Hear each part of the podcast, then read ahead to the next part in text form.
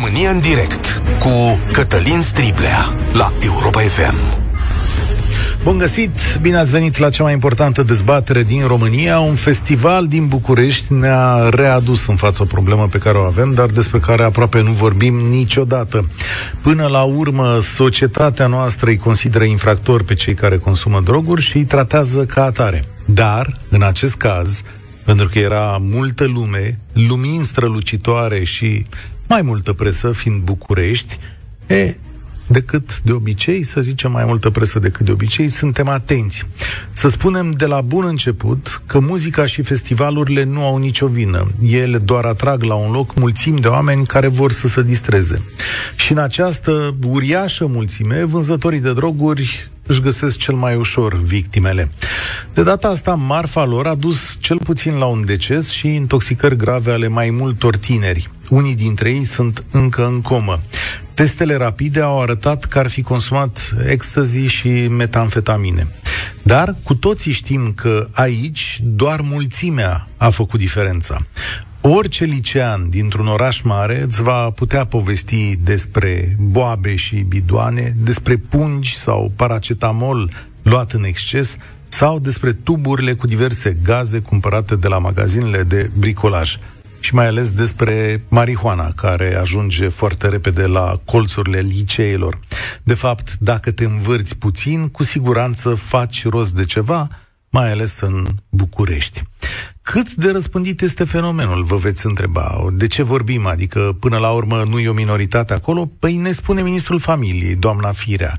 Într-o postare recentă, ea vorbește despre 1,2 milioane de persoane din țara noastră care au încercat măcar o dată un drog.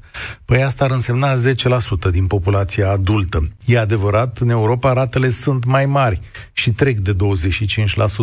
Dar cum la noi consumul de droguri este infracțiune, aș pune mâna în foc că la sondaje de genul ăsta se mai și minte. De asta zic că numărul celor care au probleme ar trebui să fie semnificativ. Ce știm sigur este că anual peste 4.000 de oameni din România cer ajutor de specialitate, adică încearcă dezintoxicare și nu-l primesc neapărat, adică aici nu e o certitudine, pentru că de aici intervine rolul statului. Mai țineți minte un episod bulversant din societatea noastră de acum aproape 10 ani? Atunci, la un protest, o tânără activistă a apărut cu un tricou pe care scria Mă piși pe el de vot scuzați-mi exprimarea, dar așa scria. Ne-a străbătut oroarea, dar puțini au mers să vadă ce a fost mai departe acolo. Tânăra cu pricina se numește Alina Dimitriu și este unul dintre oamenii care de ani buni lucrează cu dependenții de substanțe grele. Ei au nevoie de un tip de ajutor special, de la pastile, la seringi, la psihologi, ajutor de specialitate. Alina își făcuse tricolul respectiv după ce, ani buni, autoritățile îi ignoraseră pe oamenii ăștia și nu le furnizau niciun fel de ajutor, adică îi lăsau să moară. Acesta era protestul ei la data respectivă după ce încercase mai multe căi. Dar acesta e doar un episod din istoria societății noastre cu drogurile. De dimineață, în deșteptarea, psihiatrul Eugen Hriscu spunea că România trebuie să trateze această chestiune ca una de sănătate publică, ca pe o epidemie, a spus el, cum a făcut cu COVID-ul. Iar eu astăzi vreau să văd cât de extinsă este de fapt această problemă și cum arată ea acolo în orașele voastre. Cât de aproape este de noi, de voi, ce știți, ce ați văzut, ce se întâmplă dacă treci prin așa ceva cum răspunde statul, dar familia la toate chestiunile astea. 0372069599 este telefonul nostru. Îl repet, 0372069599. Cât de ușor sau de greu îți poți cumpăra droguri în orașul în care locuiești? Aveți astfel de experiențe? Știți astfel de cazuri? Ați încercat? De unde ați luat? Cum a fost? Sau poate ați auzit la alții, că și asta e interesant de povestit. Și, de fapt, mai e o întrebare aici. Cum vă protejați copiii și familia de aceste nenorociri? Ce le spuneți? Care e discuția dintre voi și dintre ei? Și vă sperie un astfel de fenomen în apropierea noastră? 0372069599 Telefonul de la România în direct este deschis mă uit și pe Facebook, mai prind mesaje de acolo, faceți-vă curaj, e o dezbatere la care putem participa cu toții, căci este despre noi. Andreas, salut, bine ai venit la Europa FM.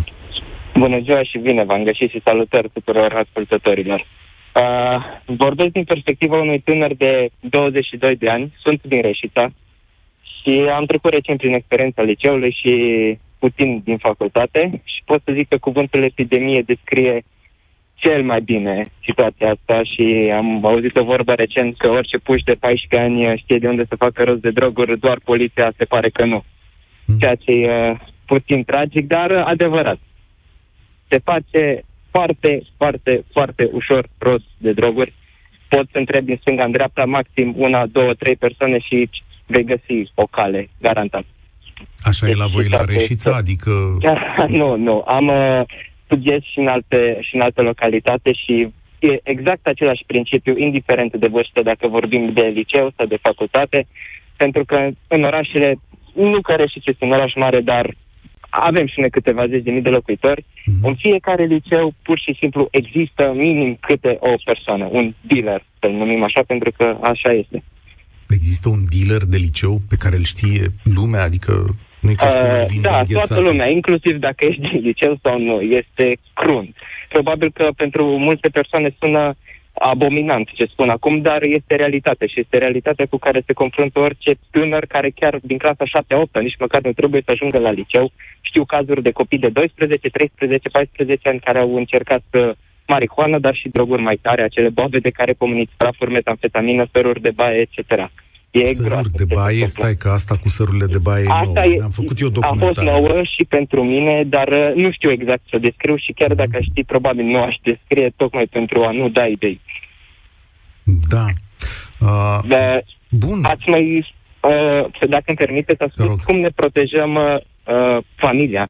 Eu am un frate mai mic, care tocmai a început liceul și știind și efectiv din prima zi povestindu-mi și el uh, care este situația, uh, nu am găsit altă soluție decât să-l pun față în față cu realitatea mult mai cruntă. Să explic cazuri, să arăt videoclipuri pe net, să-i spun experiențe uh, în care uh, chiar am putut să văd un om făcând foarte urât de la acele boabe, trepidând, uh, fiind la un pas de moarte și probabil, na, având și el totuși 15-16 ani, a putut să facă față oarecum acestei realități crunte. I-am expus adevărul în față, poate să-l și sperii puțin, deși asta nu este cea mai bună cale și poate nici cuvântul adecvat, dar trebuie să știe. În primul rând, un copil trebuie să știe ce înseamnă consumul de droguri și ce efecte poate să aibă pe termen lung, scurt, irrelevant. Trebuie să știe. Tu te porți ca un adult, adică pare că tu ești fratele, că, că ești părintele, nu fratele. Uh, da, adică nu vreau să iau din credite nici cărui părinte, însă sunt depășiți de situație. Deci Părinții, părinții sunt depășiți de situație, deoarece uh, mulți îl consideră un subiect tabu, ca și cum nu discuți despre droguri ca, ca scuzați acofonia, ca și copilul meu să nu afle de droguri, dar copilul dumneavoastră vă asigur că știe deja de foarte mult timp ce înseamnă consumul, ce droguri există și cum se iau și mai periculos de unde se iau. Asta e foarte interesant. Am, am, am și eu cunoștință de această situație, da, uh, și cred că mulți dintre copii știu exact cine și cum trece pe lângă școală. Întrebarea mea exact. este cum de nu știu alții, adică nu poliție, e... profesori, oameni. Mm. Uh, nu știu cum să vă zic. Uh, trăind atâta timp cu, nu neapărat cu anturaje de genul, dar având tangențe, este ca și cum asta este realitatea. Uh, sigur, am, am avut cazuri de cunoștințe care au fost luate de dicot de acasă, bun. Deci uh, acest trafic de droguri nu poate să meargă la nesfârșit în cele din urmă, însă se intervine mult prea târziu. Mult prea târziu pentru unii copii, nici nu vreau să spun câți copii mor anual în România datorită unei supradoze. Bine, noi avem o cifră oficială care e de 50 de oameni anual, 54, dacă nu mă înșel, dar... Uh, de, oam- de oameni anual în România? Da, da, asta este e mult oficial. prea puțin. Este mult nu. prea puțin? Da, nu. Convins că la câte cazuri și la, uh, cum s-o pomeni și în deșteptarea la Europa, avem de acele țigări stropite cu acetonă și tot felul de legale care, să vă zic, se ridică de la 20 de lei, 30 de lei gramul, uh, nu există. Sunt sigur că mulți copii au pătimit mult mai multe și vorbesc de copii pentru că ei sunt cei mai expuși. Corpul lor uh, reacționează cel mai rău în cazuri de genul ăsta. Și sunt cei mai expuși emoțional. Mulțumesc, Andreas, pentru mărturia ta. În publicația DC News apare următoarea mărturie a unui fost dependent. Am început cu marihuana, eram prin clasa noua. Fumau băieți în scara de bloc și chiar în curtea liceului. Mi-au zis să încerc și eu. Îmi spuneau că e tare, că nu știu ce pierd, că nu mor dacă trag o dată, că e doar iarbă, nu mare lucru. Măcar de curiozitate să încerc și dacă nu-mi place, nu mai fumez. Auzi asta de la toată lumea, că iarbă e ok să fumezi, că toți fumează, că ești un încuiat dacă nu o faci. Am putut să trag doar trei fumuri. Am ardea în piept și am zis că e o porcărie. Totuși nu mă întrebați de ce, după o perioadă de timp am încercat din nou și din nou și din nou. Fumam în scara de bloc când ne strângeam în părcălețul de lângă bloc la chefuri. Și mărturia continuă cu acest tânăr care, până când a ajuns la facultate, a trecut pe legale, ei erau ieftine, te spărgeau mai tare și efectul dura mai mult. Am slăbit 15 kg, nu mâncam mai nimic, umblam toată ziua spart, eram leșinat și abia puteam să vorbesc. Nu mă mai recunoșteau prietenii. Și totul începuse cu iarbă, spune el. Salutare, Ciprian, de unde ne suni? Salutare din București. Uh, deci, uh, cu telefonul ăsta am sunat pentru că eram sunt și în mașină cu un uh, prieten, pot să zic așa, angajat, care are 20 de ani și care s-a drogat prima dată la 14 ani și practic s-a lăsat, nu știu dacă are un an de zile. Uh, și de practic aveți doi într-unul. În primul rând vreau să vorbesc eu ca tânăr, uh, și eu tânăr de 47 de ani, uh, cum să-l parafrazez pe vorbitorul anterior, uh, Uh, deci, în primul rând, de sistem, uh, de problemele de sistem pe care le avem. Atâta timp cât consumatorul este infractor considerat uh, de către legea românească, tot timpul vor avea loc abuzuri și pentru că va fi mai simplu pentru polițist să se ia de un consumator și să-l prindă pe un consumator, mai ales dacă spui în ziua de azi care sau se droghează pe adică se droghează, fumează, iarbă. Vorbim acum, să zicem, de iarbă, nu mergem mai departe la cele grele, uh, mai dure și mai uh, dăunătoare, ca să zic așa, uh, sintetice și așa mai departe. Uh, ei nu se, poliția nu se va concentra pe trafic în sine, cum se întâmplă în Occident.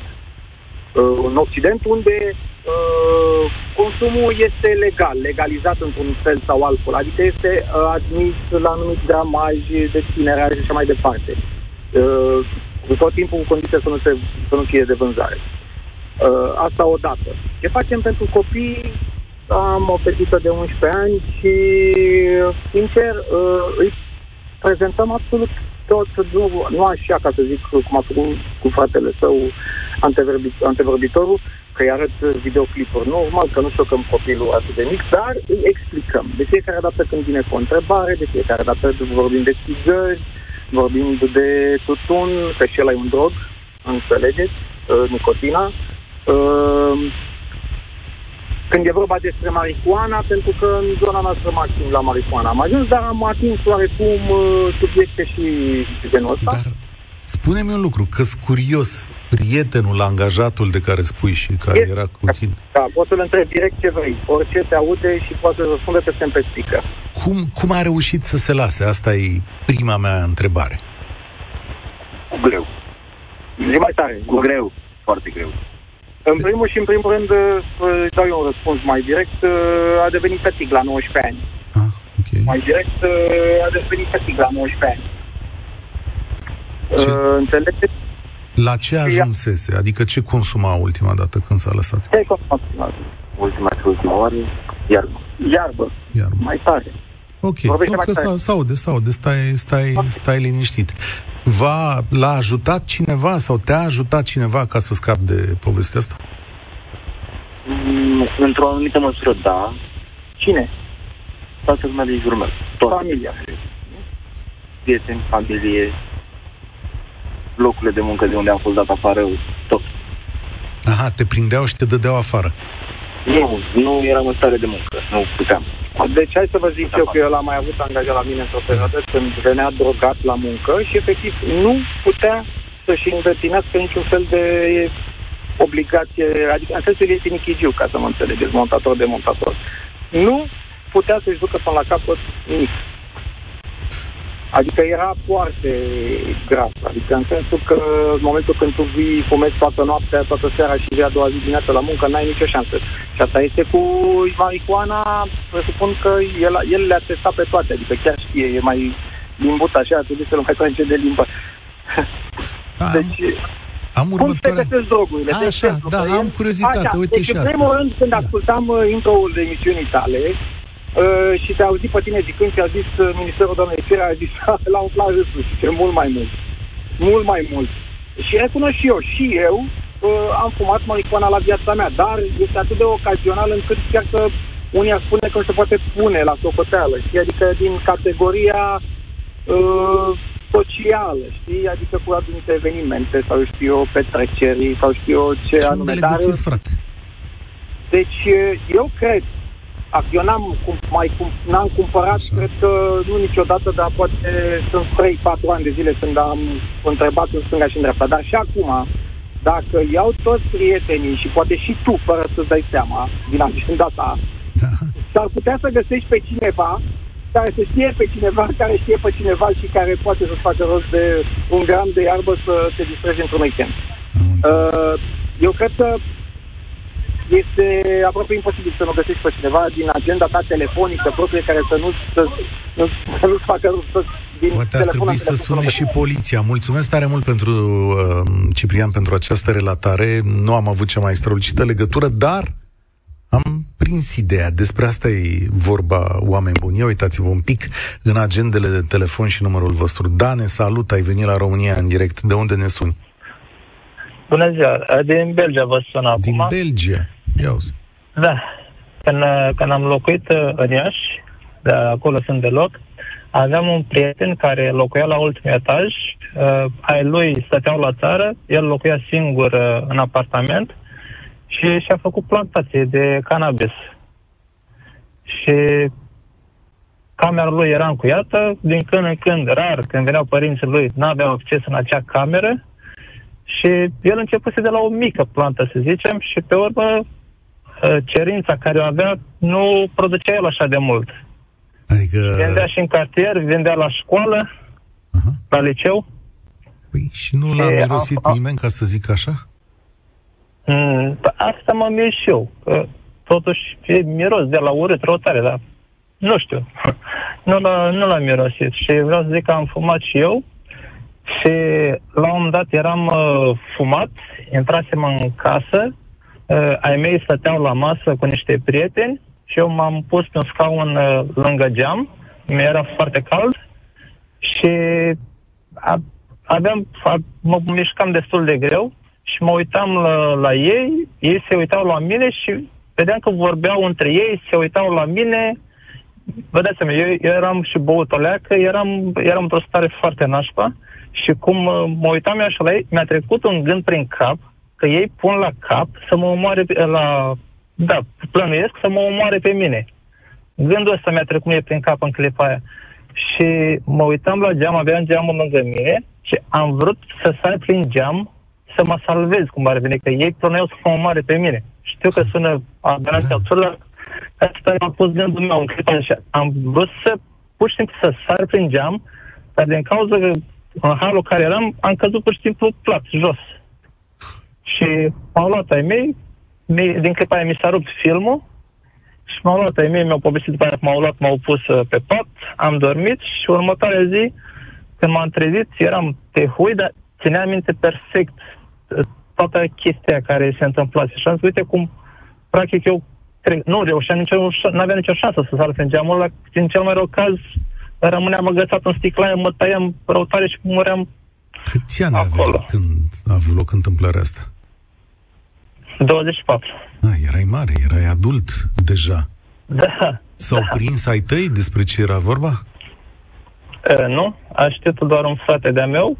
Ai mei au, au crezut că doar zbăut. Uh. Și de, de atunci am pus stop joc. Am văzut că nu-i bine deloc chestia asta și m-am îndepărtat de prietenul ăla, de tot anturajul ăla și am luat-o pe alt drum. Deci ai, ai impresia că e, e ok, e cool să fumezi, dar nu-i, nu-i deloc. Nu și în bine. Belgia cum e, Dane? Uh, nu știu să zic că n-am mirosit pe nimeni, dar știu că am fost odată în vacanță, în vacanță. Într-un weekend am fost în Amsterdam, că e aproape, fac o oră jumate cu mașina până acolo. Da, toți adolescenții care vin acolo sau toți tinerii care vin acolo, primul lucru se duc într-un coffee shop. Se duc într-un coffee shop să-și iau brownie spațiale sau să-și iau o țigară ceva. Brownie știu ce sunt prăjiturile, dar spațiale, ce, așa se cheamă brownie spațiale? Da, brownie spațiale, așa se zice, brownie spațiale e cu, are cannabis înăuntru. Am înțeles. Da, acolo e, acolo e legal în țară. Legalizată, da. Da. Mulțumesc pentru istoria asta și pentru învățătura asta. Știu că ar mai fi multe de spus, dar sună foarte multă lume astăzi, ce să vezi. Uh, N-aș vrea să-i confirmăm sondajul doamnei Firea, dar cred că lucrurile sunt mai grave decât le, le privim noi. Maria, salutare, ești la România în direct. Cu ce poveste vei? Uh, bună ziua, mă bucur tare mult că pot să vorbesc cu dumneavoastră. Uh, eu sunt mama unui uh, băiat care acum patru ani uh, a făcut un episod psihotic din cauza consumului de marihuana. Um, cum mi-am dat seama că ceva era în neregulă cu el, uh, în primul rând dispăreau bani din casă, uh, apoi, uh, cum am spus, uh, episodul psihotic care se manifesta prin faptul că el era total în afara realității. Um, nu, se, nu puteai să conversezi cu el uh, normal. Uh, nu era nervos, dar uh, uh, se comporta ciudat. Uh, începuse să aducă de afară pietre, uh, să le colecționeze. Uh, nu știu, multe, multe lucruri uh, ciudate. Uh, și cum ți-ai dat și... seama că e vorba despre asta? Uh, deci, uh, uh, sora lui, deci cealaltă fica a mea, uh, știa că el consuma marihuana, dar ea nu, niciodată nu îmi spusese.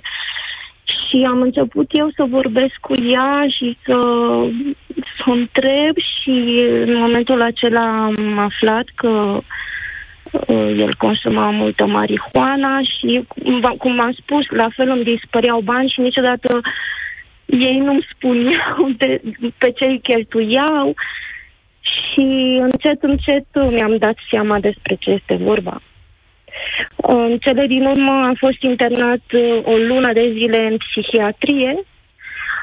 Uh, noi locuim uh, în Spania, nu știu dacă v-a spus doamna care mi-a făcut legături, dar eu am, noi, noi am chemat salvarea când el a început să fie rău de tot și l-au internat o lună de zile la psihiatrie, la secția de tineret. Deci ei au... au Centre de mm, dezintoxicare, centre, foarte probabil. Da. Exact. Da. da, au, în fiecare spital de psihiatrie este un etaj dedicat uh, tinerilor. Iar acolo el a învățat uh, cum să se controleze, bineînțeles i-au dat și medicamente și Uh, acum, după patru ani, eu pot să spun că sunt uh, foarte mulțumită. El și-a revenit total, nu mai ia nici, nu mai consumă marihuana, a lăsat-o total. Într-adevăr, fumează tutun, dar uh, în fine, probabil că într-o zi se va lăsa și de tutun, nu știu, dar uh, și-a reluat studiile, uh, și lucrează în paralel și eu sunt foarte mulțumită. Dar de uh, frica că ar putea să consume din nou, ai scăpat? Uh, nu. Nu am scăpat de teama asta. Nu, nu. Uh, nu știu dacă am devenit eu prea neîncrezătoare sau... Nu știu... Uh, uneori îl întreb, dar mai consum, dar mai fumez, dar și el cam se supără când îl întreb, zice, mami, eu, de, eu am lăsat total uh, marihuana. Eu nu mai, eu am alte planuri, alte interese. În toată perioada asta, pentru... te ascult. Da. În toată perioada asta dificilă, v-a ajutat cineva? Ați primit consiliere? A rămas în uh, tratamentul unor psihologi de acolo, de la statul spaniol? Cum uh, s-a procedat? Uh, pe noi ca familie, uh, deci pe mine și pe fata mea nu ne-a ajutat nimeni, deci a trebuit să ne să ne să ieșim din situație cum, cum am cum s-a putut. Uh, iar pe băiat, da, l-au, uh, l-au chemat la psiholog, el a mers o perioadă după aceea uh, a zis psihologul, tu ești bine, nu, nu mai veni. Da. Dar uh, ca familie uh, uh, e foarte greu. E foarte greu să treci prin uh, o situație așa. Dar am, am avut desc- noroc în final. Te-ai fi final descurcat fără ajutorul ăsta, Maria? Poftim? Te-ai fi descurcat de una singură, fără ajutor? Nu știu. Eu cred că el ar fi devenit din ce în ce mai... Deci s-ar fi simțit din ce în ce mai rău și nu știu cum am fi, cum am fi rezolvat uh, situația. Nu știu cum s-ar fi terminat. Nu știu, chiar nu știu. De asta e important. Dar în, în, Mulțumesc. Da, asta vreau să subliniez, că trebuie ajutor, trebuie mult ajutor, trebuie mult, uh, multă implicare din partea medicilor, din partea societății, așa în general și uh, ceea ce ne spunea nouă doamna, doamna doctor era că trebuie să-l îmbrățișăm, deci cum să spun, trebuie să-l tratăm cu multă dragoste, cum să nu-l condamnăm, să nu-l uh, disprețuim. Cred că asta ar fi ideea. Mulțumesc tare mult. Da, asta e ideea. Oamenii ăștia au nevoie de ajutor, în primul rând de ajutor și după aceea de pedepse. Așa se construiesc lucrurile. Iar familiile care trec prin astfel de situații trăiesc adevărate drame, ca și cele care au alte dependențe. Vă promit că vine ziua în care discutăm despre pariuri, să știți. Adică vom discuta și despre această chestiune care azi, din câte îmi dau eu seama, bulversează societatea românească acolo și sunt răsturnate niște repere. Oamenii aceștia tineri și familiile lor au nevoie de ajutor din partea statului român, de ajutor din partea prietenilor, iar noi, societatea, nu trebuie să-i privim ca pe drogații ăia. Da? Adică îi privim ca pe niște oameni cărora putem să le oferim ceva. Robert, salutare, de unde ne suni? Salut, Cătălin, din București. Cum e la Alo. noi? Cum e la noi, Robert? uh, o ascult emisiunea de la început și primul interlocutor uh, care l-ai avut uh, a spus ceea ce trebuie să, trebuie să se să se spună. Adică mai mult de ce a spus respectivul, n-ai ce să mai adaugi. Din păcate, am impresia că la noi s-a deschis cutia Pandorei acum. Mm. Adică ceea ce ar fi trebuit de mult o preocupare națională a fost așa doar o chestie. Hai să ne facem și noi, că ne jucăm de justiția, de legea, de... Suntem săraci, avem probleme sociale enorme, suntem o societate colectivistă, cum ar spune profesorul Daniel David de la Cluj, adică ne interesează doar de cei de lângă noi. De asta România nu a răspuns la lucrul ăsta, de asta de-abia acum ne facem bine. Dar pe tine... Mm. Da, știu ce zicem, sau încercăm. Nu are legătură. Nu are legătură. Nu? Sunt alte țări mult mai amărâte decât noi și o duc mult mai bine din punctul ăsta de vedere. Adică să mă ierte Dumnezeu. Eu am o, sunt, lucrez într-o instituție, sunt cadru militar, am o, o fetiță de 17 ani și mă uit cu groază la ceea ce, ce se întâmplă în licee și nu știu, crede-mă că nu știu Adică la ce trebuie? Ce... Cu ce experiență vii? Asta să... Păi, de asta în toate liceele și în toate... Deci unde există o petrecere și mai nou acum și în toate mediile, mai cu ștaif, mai cu nu știu ce, mai cu... A devenit o chestie, de, adică nu este petrecere sau nu se ține petrecere fără să se fără droguri? Facă și ea. Da? da. Fără adică... iarbă, fără pastile sau la ce? Fără orice, orice. Asta e ce Iar... povestește copilul? Uh, fetița mea am avut, am multe discuții și la un moment dat uh, am rămas așa un pic, nu i-am zis nimic, dar mi s-a prins o rotiță. Discutam la fel, legat de, de chestia cu saga, cu asta, cu nu știu ce. Uh, se Mm, a fost la ziua unei prietene și m-a rugat să meargă la petrecerea respectivă, dar a zis, domnule, știți că vreau și eu să mă lăsați toată noaptea. Mai tată zic, pentru ce să stai toată noaptea, că după ora două noaptea nu ai ce să mai faci. Am înțeles și discutam într-o zi cu ea și cu maica să eram în mașină și, și după a venit vorba, zic, băi, voi ați în toate liceele astea, zic, voi ați început să faceți găsculețe și astea nu prea e ok. Ce stai tu liniștit că astea sunt uh, de prin clasa lice, de celălalt liceu, din clasa 8 și zice, ce vrei să spun, că și în liceu erau găști făcute și, păi zic, uh, și care erați? Păi era cu tare și a început să-mi spună niște nume de, de copii și așa. A, și pe un moment dat a zis un nume de o fată Zicea, băi, ce de tare nu, dau nume că nu e normal, că zice, să droga din clasa 8 da? Adică despre ce vorbim. Se droga și va zis și cu ce? Nu, am mai discutat, că am rămas așa, adică am schimbat subiectul. Dar uh, problema este în felul următor. Atâta timp cât în instituții importante, atâta timp cât se, și astea sunt chestii cunoscute, da? Se trage pe nas și se face și se ia și se ia iarbă și alte și alte. Nici nu vă puteți imagina ce poate să Ba, îmi pot imagina. Băieții de la asta. poliția de frontieră ce poate să intre în țară, ce poate să, ce, ce vine și ce... Singura chestie ce se hai să zicem, să ne deșteptăm odată, să ne trezim din, din toată nebunia asta, ar trebui, cum zicea și respectivul, să se facă o campanie din asta agresivă în școli. Sunteți uh, trust media. Invitați-l odată pe Ministrul Sănătății pe tema asta și spuneți, domne, faceți în școli campanie ca o campanie din aia agresivă cu, într-adevăr, cu filmulețe, cu dovezi, cu nu mai stai că stai că să punem uh, perdeluța că e să nu mai dăm nume, stai că nu știu ce. Altfel o să ne trezim cu toți copiii de 16, 17, 18, 20 de ani, că o să ajungă niște legume. Fraților, Mulțumesc. e da. un flagel, nu mai trebuie să ne ferim. Mulțumesc.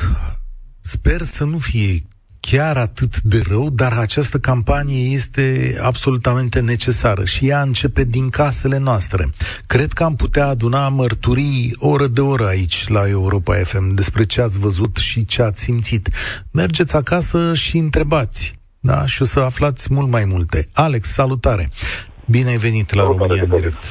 De unde Salutare, Cătălin. Uh, din, din Timișoara. Uh, am 41 de ani și pot să zic că mm, între ghilimele am trăit am trăit toate experiențele și frumoase și urâte și uh, nu pot să consider că am avut uh, vreodată probleme cu, cu acest viciu sau cu sticlările sau cu băutura. Le-am încercat pe toate. Mi-a fost uh, indiferent dacă le-am avut sau dacă nu le-am avut. Eu cred că până la urmă toată toată treaba ține de... Uh, e individuală. Adică pe fiecare, pe fiecare om îl afectează într-un anumit fel treaba asta, pe unii mai puțin, pe alții mai mult. Uh, din punctul meu de vedere, nu ar trebui să considerăm drogurile singurul viciu nociv. Nu trebuie să facem o campanie doar pentru droguri. Trebuie să facem o campanie pentru toate, pentru suma toate uh, tuturor vici, viciilor, care sunt, uh, băutură, droguri, pariuri, uh, toate lucrurile care sunt nocive societății. Uh, dacă punem drogurile separat de celelalte, la fel cum ai zis și tu mai devreme, statistica arată că sunt 50 de decese anual din cauza drogurilor, corect? Da. Acum... Uh, ai cumva o statistică și pentru alcool? Sau uh... pentru cancerul pulmonar? Da, cu diferența. Că... Nu, nu am pe loc, dar cu diferența că alcoolul și cancerul pulmonar te omoară în 20 de ani de la data începerii. Incorrect. Ce... Incorrect. Incorrect, incorrect. incorrect. Al- alcoolul, alcoolul, alcoolul, alcoolul te poate omorâ la fel. La o supradoză de alcool uh, ești mort în... Hai, uh, deci da. e vorba, oamenii care mor din cauza drogurilor, uh, exact cum ai văzut și la și la știri uh, despre ultimul festival Saga. Oamenii care au murit acolo au murit din cauza unei supradoze. Din zecile de mii care au fost, probabil, sau miile care au fost la festival, un exemplu, să zicem, poate 40% au folosit una dintre substanțe, indiferent care. Uh, dar au murit doar doi din câteva mii. Adică oamenii au făcut o supradoză, la fel putea să facă o supradoză de alcool sau o supradoză de, eu știu, altceva. Nu e drogul Uh, e vorba da. de cum te comporți tu în momentul în care folosești da. treaba asta și, și cel mai important Aici ține de educație. cine te educă cine te educă. Oamenii ăștia care ar trebui să ne educe pe noi și copiii noștri trebuie să aibă un argument pertinent. Uh, copilul are o curiozitate, el se duce și întreabă, tata, uh, ce se întâmplă dacă eu folosesc cocaină? Sau uh, care e argumentul uh, pe care îl dai? Care e argumentul pe care îl dai, uh, Alex? Eu, precum am zis, eu știu să explic copilului meu pentru Zi că am acum. trăit și Zi acum. eu acum știu, da. Uh, pot să explic efectiv cum am simțit în momentul când am folosit substanța respectivă. Domnule, uite, substanța aia m-a făcut să fiu mai agitat, să fiu mai uh, uh, relaxat, să fiu mai uh, optimist, să fiu mai uh, încrezător. Bă, dau un exemplu. Uh, cealaltă substanță m-a făcut să fiu mai așa, dar uh, în momentul în care uh, am ieșit din comunism și noi eram zero cu toate lucrurile astea, nu le-am avut, nu ne-am drogat, nu am avut absolut nimic pe, pe masă. Occidentul folosește drogurile astea de zeci de ani. Noi suntem mult în spatele lor. Nu avem cum să ne educăm copiii dacă nu știm ce argument să le aducem. Tata, nu folosi ăla. Tu când zici la copil, nu folosi el o să întreabă, dar de ce să nu folosesc asta? E, vreau să Pentru spun... că îți face rău. Dar care e răul la care mi-l face? Trebuie să-i argumentez. Domnule, îți face rău, îți pică părul, îți, ți se îngălbenezi dinții. Eu știu ce, ai probleme cu... Înțelegi? Poți să mori. Mulțumesc mult. Să știi că în alte țări se țin orele astea, cu toate efectele astea se spun și aici la noi. Știu că sunt încercări. Astea sunt încercări de ajutor, dar trebuie să fie cât mai dese, apropo de decalajul față de Occident. Sigur, cred că acum la consum i-am prins din urmă, sau aproape i-am prins din urmă, mai prostăm cu metodele de a preveni lucrul ăsta. Bogdan, o să închei tu România în direct astăzi. Salut, Cătălin. Uh, aș vrea să...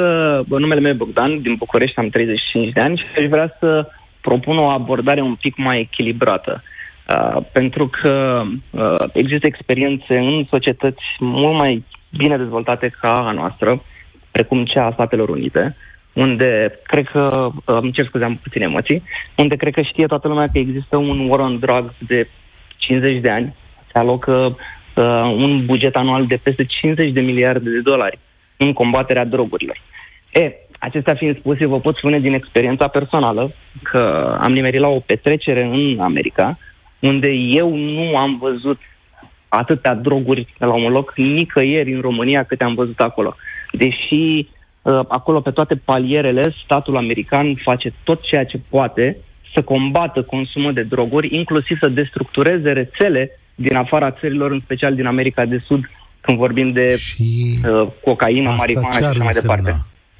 E, uh, totul, asta înseamnă că sunt deficiențe, sunt carențe în educație și în înțelegerea drogurilor și, dacă vrei, în înțelegerea la un nivel psihologic al oamenilor. Acum, aș putea să-ți dau și o experiență personală, uh, pentru că eu personal am fost consumator foarte mult timp de iarbă. Cel puțin în pandemie am fumat de dimineața până seara, pentru că nu aveam ce să fac. Acum nu fumez. Nu am nicio de problemă, ce? nu sunt dependent, nu, efectiv m-am lăsat, s-a terminat pandemia, mi-am revăzut de activități în aer liber și acum nici eu, nici soția nu mai fumăm deloc. Și am reușit să trecem peste chestia asta, adică nu, nu ni s-a format o dependență. Uh, este clar că în societate există o problemă, mai ales în rândul adolescenților, unde există și la nivel uh, fizionomic există un risc, pentru că creierul se formează până la 25 de ani, iar acești tineri, dacă consumă droguri până atunci, se expun unor riscuri uh, care le intervin la, la, la nivelul creierului. Uh, abordarea trebuie făcută de altă natură. Prohibiția nu a funcționat și nu va funcționa niciodată așa cum ne dorim noi, pentru că nimeni nu își dorește ca un tânăr de 18 ani să, în loc să se ducă la facultate, să stea să fumeze, să da. Bogdan, mulțumesc. Uh, trebuie să ne oprim aici astăzi, dar te invit căci o să ne mai auzim pe acest subiect.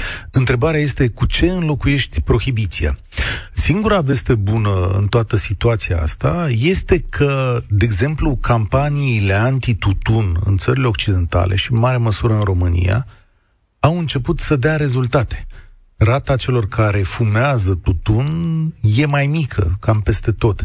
Oare găsim un mecanism similar care să nu mai facă atractive, social, uh, cum le ziceam, mă, bulinele astea, da? pastilele astea, iarba și așa mai departe? Asta e întrebarea care ne rămâne din această emisiune. România în direct se încheie aici. Eu sunt Cătălin Striblea. Spor la treabă. România în direct cu Cătălin Striblea la Europa FM.